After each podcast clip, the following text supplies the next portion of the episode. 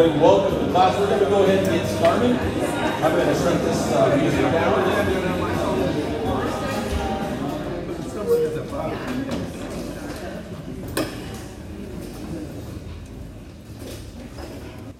Done.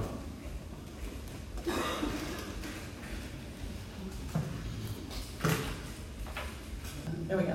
We'll read our verse together. So read with me. 1 Thessalonians 2 4.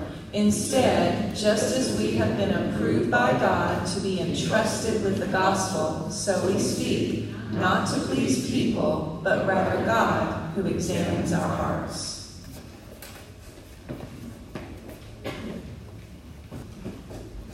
Take your Bibles if you would and uh, follow along. If you don't have a lesson sheet, we've got some. If you don't have one, just raise your hand and we'll make sure you get one, one of the lessons. Uh, we started it last week, which is typical for me. Um, and I, uh, several years ago, I tried to get through lessons always within, you know, one lesson a week. And people said, slow down. We, it's okay. It's, you know, you don't have to get through it all. We'd rather learn it than try to just get through it. And so that's why, if you if you uh, understand that principle, I, I hope you don't mind. But Matthew 4 4 says, Jesus answered, "It is written, Man shall not live on bread alone, but on every word that comes from the mouth of God." What we're talking about is knowing and applying God's word.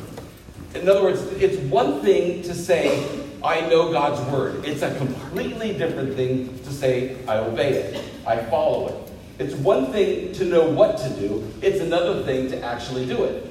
It's like, uh, you know, around your home. There are all kinds of things that you have to do around your home. Okay? And we can list them all, and I don't want to bring anxiety to anybody in here. If we start listing it, you start thinking, oh, that's what I got to do. But nevertheless, you know those things. The question is, do you do them? You know, will we get those things accomplished? Uh, and you do that at work, you do that in life, etc. This is the key, though, to God's word. It's just not knowing it. Be hearers of the word. Oh, not just be hearers of the word, but doers of it. The word know comes from two, and I'm going to go through this very quickly. If you weren't here last week, you're going to know I'm going to be rushing through this because I want to get through the lesson this week, and we're going to we're, we will do that today. So the first part here, I'll be going a little bit quicker.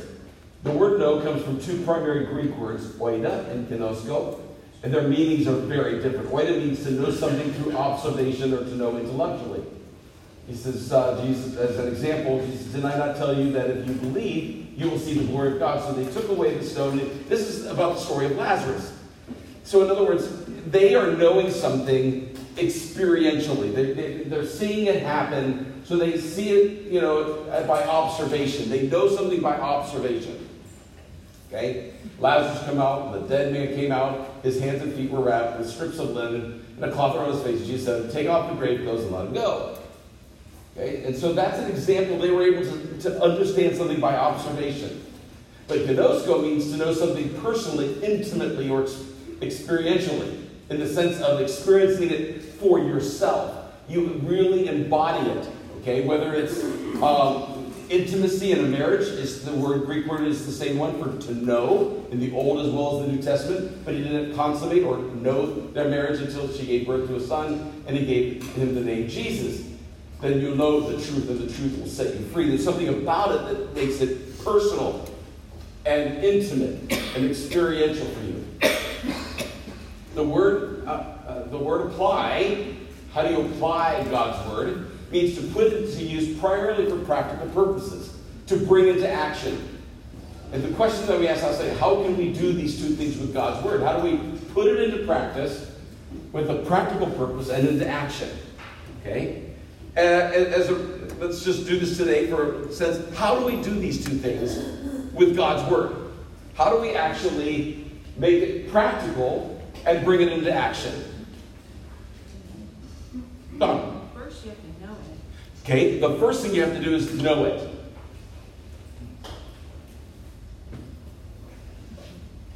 Put it into practice. How? Witness? How do you do that? Being obedient? By being obedient? What's an example of your obedience?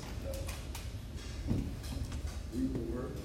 Pardon? Reading the word. Reading the word. That helps you know it? Yeah. Like if you give money uh, whatever, and then you see that it works out and that God blesses you financially, then you know it to, to be a truth. Okay, so you, you see it in, in, a, in an application by your obedience that God blesses. Yes. It's kind of like the reasoning behind it. Okay? And then ultimately, there's a practical aspect to this. For example, the fruits of the Spirit are what? Love, joy, peace, long suffering, gentleness, kindness, meekness, temperance, self control. So, did you apply self control this week? no. okay? Uh, let's think of another one. Did you experience joy, not happiness, joy this week? Yes. Okay? Did you show love or kindness this week? Unconditional love to somebody this week. You denied yourself and loved them this week. Yes. Yes. I'm still forgetting about it. okay, think of, this is where the application comes in now. In other words, we know God's word, but if we go out here, okay, you know, I know we use this and laugh about it all the time, but if you go out here, get in your car, and get angry and, and use foul language or use improper gestures in your vehicle to somebody, you know, then is that really applying God's word in that situation? Uh, no. No. Okay? Come on up, if you wouldn't mind. We want you to introduce your little ones to the class. Is that okay? Is it a good time? Yeah, absolutely. And, and grandparents can come up too if they'd like. I know we have a, this is not an official baby dedication kind of thing, but every time we have a new baby in the class, I always want the family to come up because I want to introduce them to the, the class as well. And let, let's have a word of prayer over them. Father, in the name of the Lord Jesus, thank you so much. She has been born into this Christian home that God, you've given her uh, just a wonderful family. God, thank you for uh, the, privilege of being able to raise a child in the nurture and admonition of the Lord.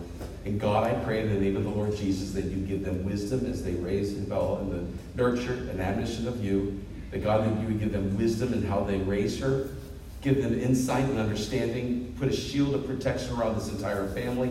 Thank you for parents and grandparents and, and family members. And God, I pray that as a church and as a body here, that we can wrap our arms of love and support around them and meet their needs and come alongside them where needed. And I pray that you would be honored and glorified through it all. And I, God, God I know that uh, we don't know what the future holds, but God, I pray that she'll be saved at an early age, that she'll understand what it means to be a follower of Jesus, and accept you, that God, that you would protect her, keep her safe all the days of her life. And God, at the right time, if it's your will that, that she be married, God, I pray for that young man, that he'll get saved at an early age as well, and you'll protect him, and that you'll guide and direct them to get together to have a Christian home. Lord, I pray this in the name of Jesus. Amen. Amen. Yeah.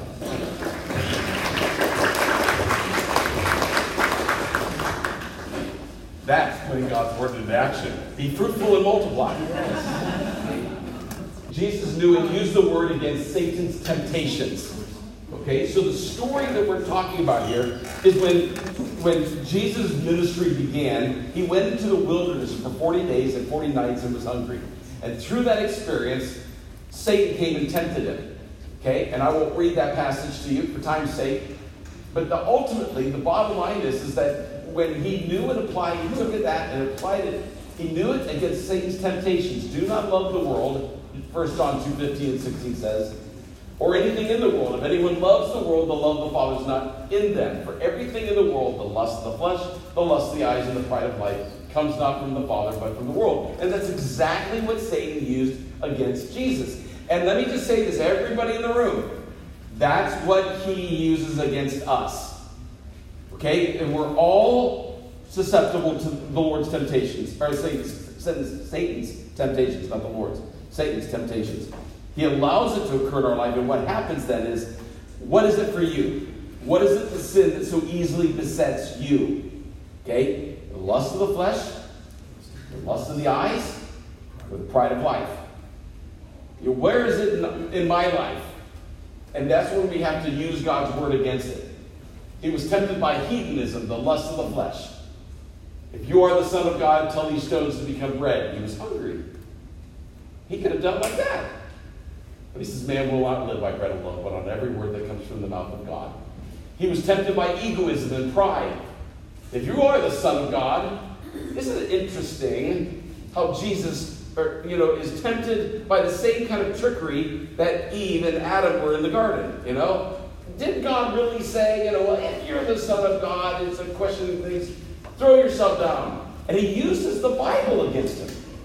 And I just want to say this be careful. Okay, be careful. People can take God's word and make it say anything they want to. If they want to follow their fleshly desires, they will take God's word and they will use it for their own purposes. Okay? And so we have to, and we have to be careful ourselves. Do I do that?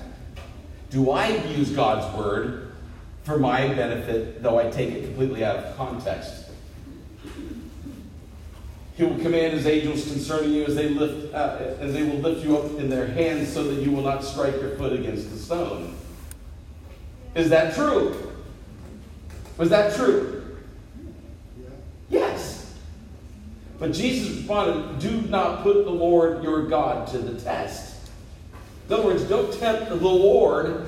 You know, hey, I want you to do this, and I'm gonna, I'm gonna, I, you know, some people, you know, I, I, I want to be careful because some people like to put out what they call a fleece, you know, to the Lord. They're using a biblical idea here what we have to be careful of is our heart attitude. What is our motive behind asking the Lord for something? Do we do something foolishly and put the Lord to the test and do it with the wrong reasons? He was also tempted by materialism, the lust of the eyes. All this I will give you, the kingdoms of the world, if you'll bow down and worship me. Away from me, Satan. And, uh, you know, um, let me just say this. I use this phrase all the time. How many of you are tempted relatively often, maybe at least once a day, to sin? Anybody? I am. Anybody else tempted to sin? It's okay to say, Away from me, Satan. Or get thee behind me, Satan. For it is written, Worship the Lord your God and serve him only. We are not fighting against flesh and blood, but against principalities and powers and rulers.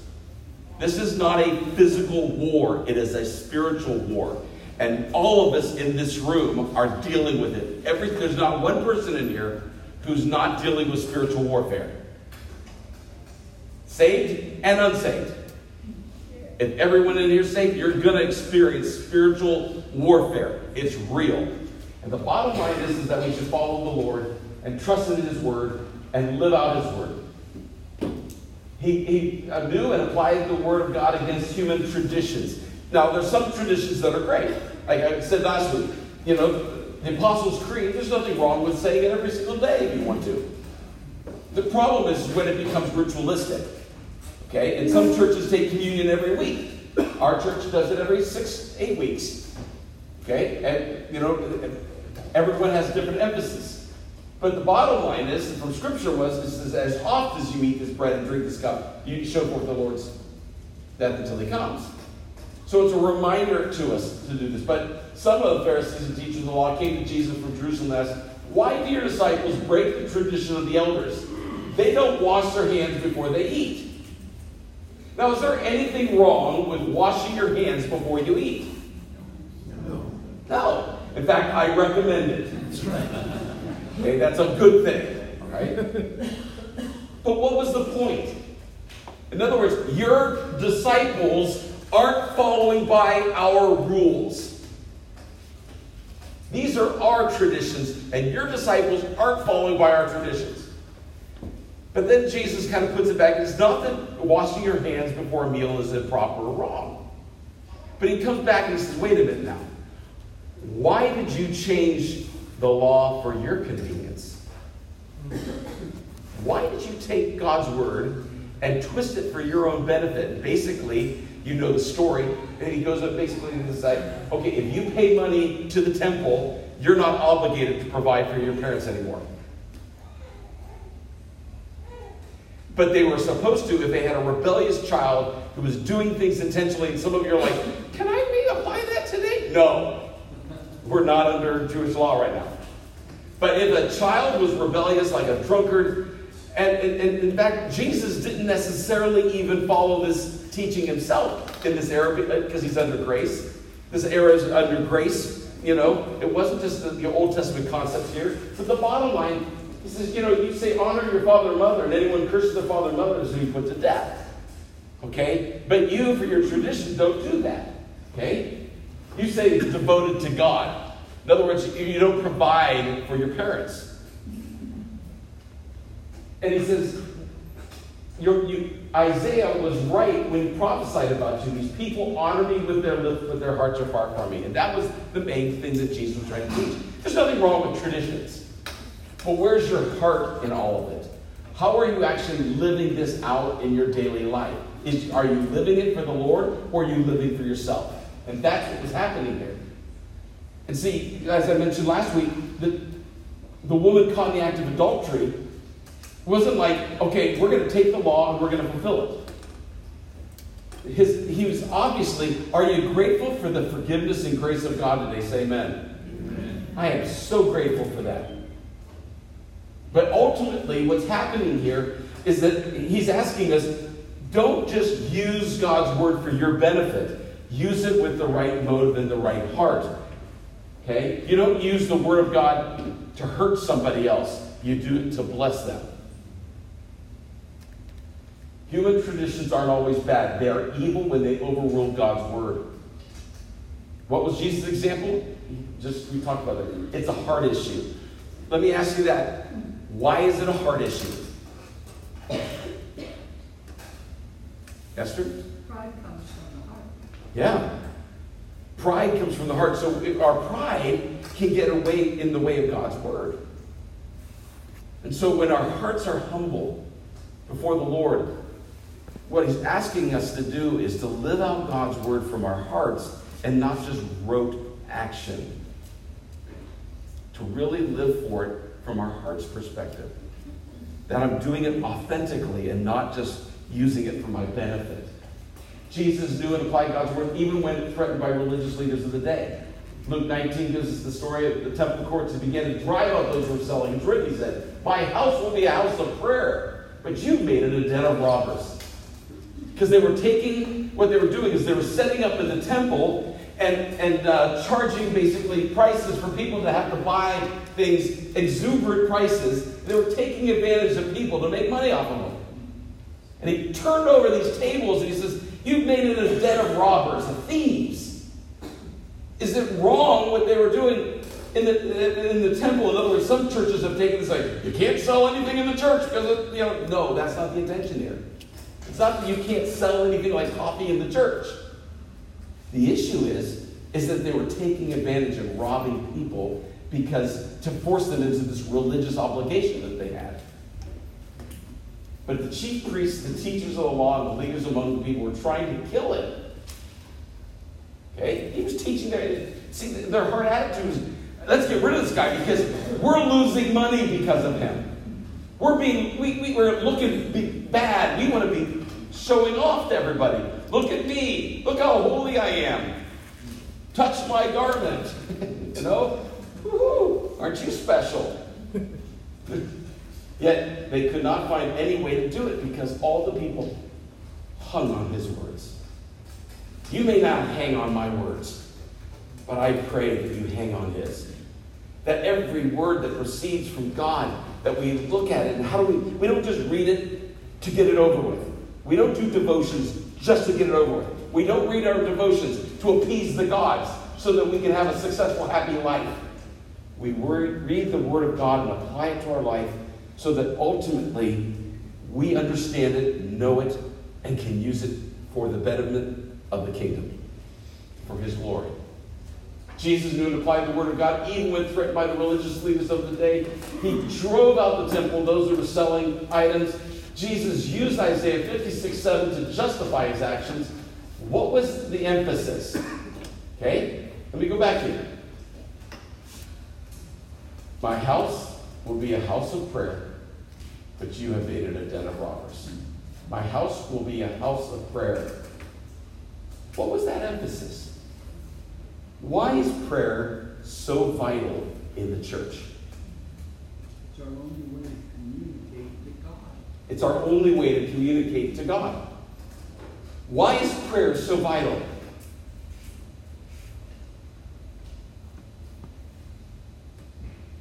Because it keeps us focused on God. Excellent. It keeps us focused on God. Why is prayer so vital? It's a form of worship. Absolutely. It's a form of worship. Nothing you can't cover. Pardon? Nothing you can't cover. It's there's nothing it can't cover. Without communication with God, we can't, we don't know how we, we may not understand how he wants us to proceed in certain things. We need to communicate with him to know how he wants us to live day by day. Awesome. So we, we pray to get wisdom from God. If anyone lacks wisdom, let him ask of God. So we know how to live day to day. Why is prayer so important? Expression of gratitude. It's what? It's an expression of our gratitude. It's an expression of our gra- gratitude. I've said this multiple times in the past, so you, I'm getting more and more like Dr. Paul Sr. Uh, I repeat myself all the time, but you, just got to get used to it. Prayer reveals our dependence upon God. Lack of prayer reveals our independence from God. When we pray as a body, as we pray as an individual, we're communicating our need for Him. But when we don't pray, and we, we've got this, it's arrogance and pride coming slipping into our lives. The people hung on His words. I love the King James translation of that attentive. They were attentive to His words. Man, are you attentive to the Word of God? Are you attentive to what it's trying to teach you? We have been called to not just be hearers, but doers of the Word of God. James 1.22. Someone read that for me. Do not merely listen to the word and so deceive yourself. Do what it says. Think about that. We deceive ourselves when we merely listen to the Word, but don't do it. So, in other words, your time of devotion, whenever that is during your day, for me, it's first thing in the morning. I didn't used to be that way. It was too mornings were way too distracting for me. When we when our kids were at the house, I, it, for me, I'm ADHD. I've never been diagnosed, but I'm ADD, whatever you want to call it. Okay. I, I, I, and Cheryl can tell you when I'm focused. Even the girls at times, when I'm doing something, I've got I'm focused, and they'll sometimes go, Dad, Dad, Lou, to get my attention because I get focused. When I read God's word, I, I, I can't have noise. I, I'm just focused. I'm drilled in because that's what I want to, to happen. And if there's noise, it ends at that point. I can't do it. It's zero. Done. Nada. Not happening. That's me. You are some, your own person. You may like music in the background. You may like noise in the background because it helps you to focus. Praise God. Whatever works for you, do it. But if you just read God's word and you don't read it to apply it, we're deceiving ourselves. And I think the idea here is this. Do you ever think after reading God's word that God's going, yeah, good job. You read your chapter and a half today. You read your three chapters or five or whatever. You did it. Good for you. So proud of you. And you're like, got this. God is not impressed by what we know as much as he's impressed by what we do with what we know. Okay? For example, as a, as a parent, possibly, or as a sibling, there's one thing. Do you ever get frustrated telling your child or someone to do something? You're a coach, and you're telling your team to do something, or you're telling your employees to do something. They know it. over and over and over again, and yet they do the exact opposite. Does that ever cause you to get frustrated? Donna. Back to what you were saying about reading your chapter, or chapter and a half, and, and I think it's really easy for us to get caught up in that sort of duty each day. And you get behind, or you didn't do enough. And I, I, for me, it was really freeing a number of years ago when I realized that to communicate with God, it can be one verse or half a verse. Yeah. Um, it's just a matter of meeting him, and it doesn't matter how many verses or how many chapters or how many times you've read the Bible through. Sometimes it's just a matter of that one thought or idea that he wants to communicate to you. And I'm sure many of us have experienced where you read it and then you hear somebody else say it, and then you hear it in the sermon, and then it's in a book, and then some, you know, it's just like that one thing that keeps coming back. So I think if we can get away from that sort of, and, and there's nothing wrong with doing three chapters a day, reading the Bible. That's you need to do that too, but that's a different thing. Absolutely. Than actually communing with God. Absolutely. Because what we can do is we can fall back in, into this, uh, you know, legalistic idea. This is what makes me holy. And if I don't do this, I'm not holy. No. God is interested in application.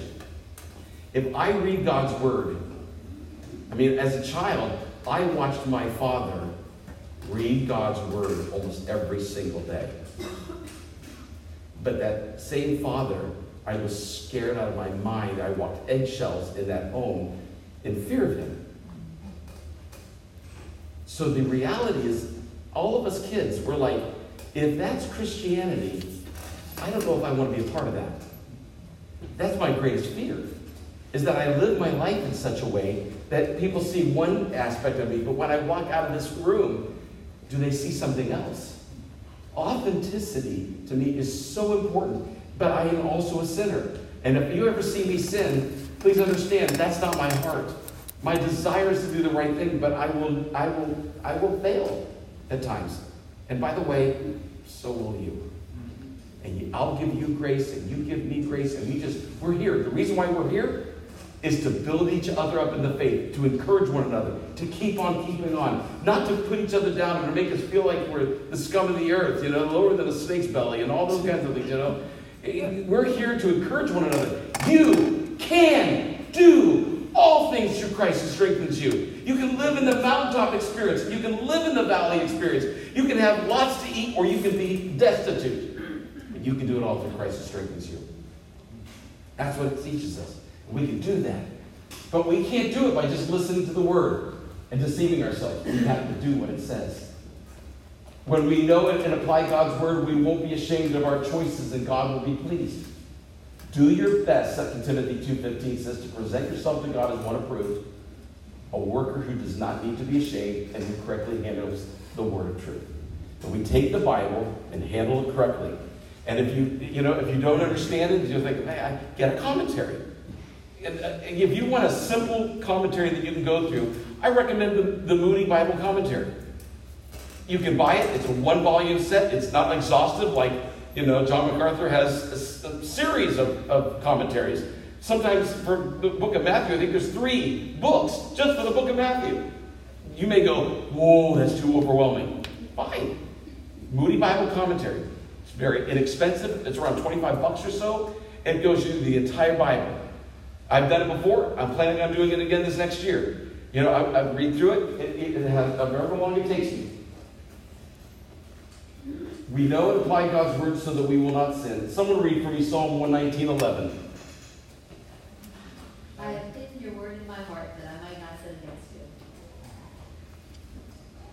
So why do we know God's word? Because if our heart's in the right place, see, that's what, what, what the Christian life is all about: is faith, repentance. That I, I, I said, you know, I no longer want to live my life the way I, I want to live it. I want to live for you. And I take God's word and I hide it in my heart because the passion of my heart is not to sin against God. When Bill Rice and I meet as accountability brothers, and we talk through this, one of the things we pray often in our times of prayer together is, you know, Lord, we want to be holy. We want to be men of God committed to you. And if you're not in an accountability relationship with someone, I encourage you to find someone. Find someone that you are comfortable with, that you can be honest with, open with, share your struggles with, and, uh, and encourage each other through your word. We, when we know God's word, we can be men and women of faith. Romans 10 17. Someone read that for me. consequently, faith comes with hearing the message, and the message is heard through the word about Christ. When we know God's word, we can be men and women of faith. In other words, faith, what does faith mean? How do you define the word faith? Anybody, real quick. Trusting God, To what?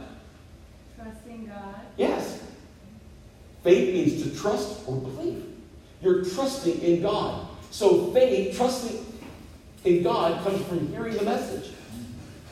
And the message is heard through the word of Christ, not Christ. So in other words, we're hearing God's word, we are applying it to our lives, and we gain faith. Faith that we so need. Faith that we need to live our daily lives. Faith to trust Him for every life circumstances. And when we know and apply God's word, we can produce spiritual fruits that will impact others. Someone read Psalm 1 and 2 and 3 for me. But who delights in the law of the Lord, who meditates on his law day and night? That person is like a tree planted by streams of water, which yields its fruit in season, whose leaf not wither, whatever they do prospers. So, Psalm 1, this truth about the Word of God, and let me just say this again as a reminder. Do you delight in the Word of God? God's Word is not to be as a burden, as a, as a bully club over you.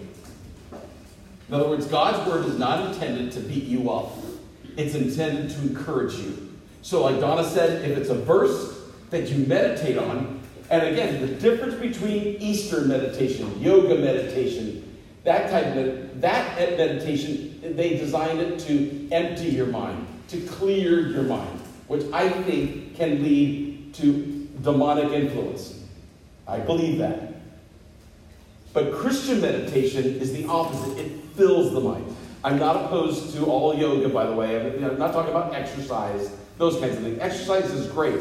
But when you then take it the next step and apply it to meditation, which ultimately leads to possibly other types of meditation, transcendental meditation, out of body experiences, that's when it can get very demonic. But when you meditate, you're filling your mind, whether it's a word, a thought from God's word. I meditate on His law day and night. Well, I just recently replaced that word my own, in my own life. Instead of meditate, I, I think it's like a cooking term. I'm not a great cook, but I like to marinate. So if I think about a steak and I put it in some seasoning and some oil, it's gonna take on that flavor. So I replaced in my own situation the word meditate with the word marinate. I did that with London Broil this week. Yummo. Some balsamic vinegar and olive oil and spices and meditate. That person is like a tree planted by a stream of water. You ever see land and ground that's dry? But when you get into God's Word, that's why Jesus said, I am the living water. Anyone who drinks of me will never thirst again.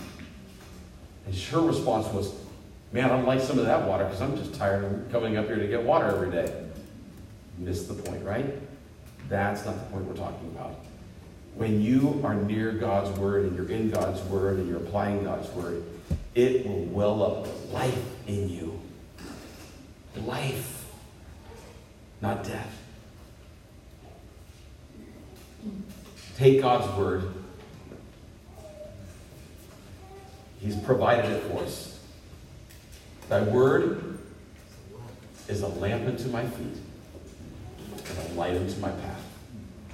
Psalm 119, 105. Let's pray. Father, teach us through your Holy Spirit this week how to apply this lesson to our life. That when we read your word, it's not out of ritual or, or something that is detrimental to us, but you've designed it to be a benefit.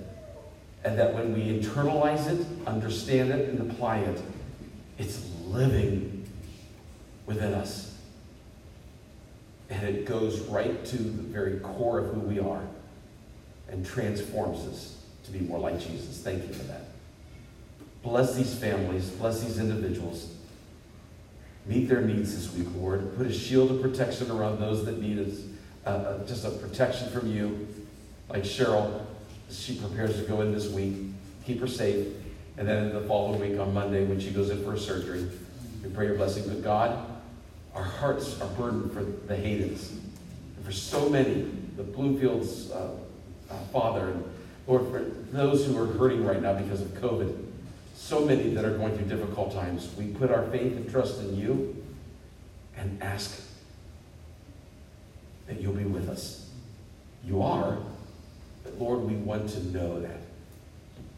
May we have faith to trust you with that.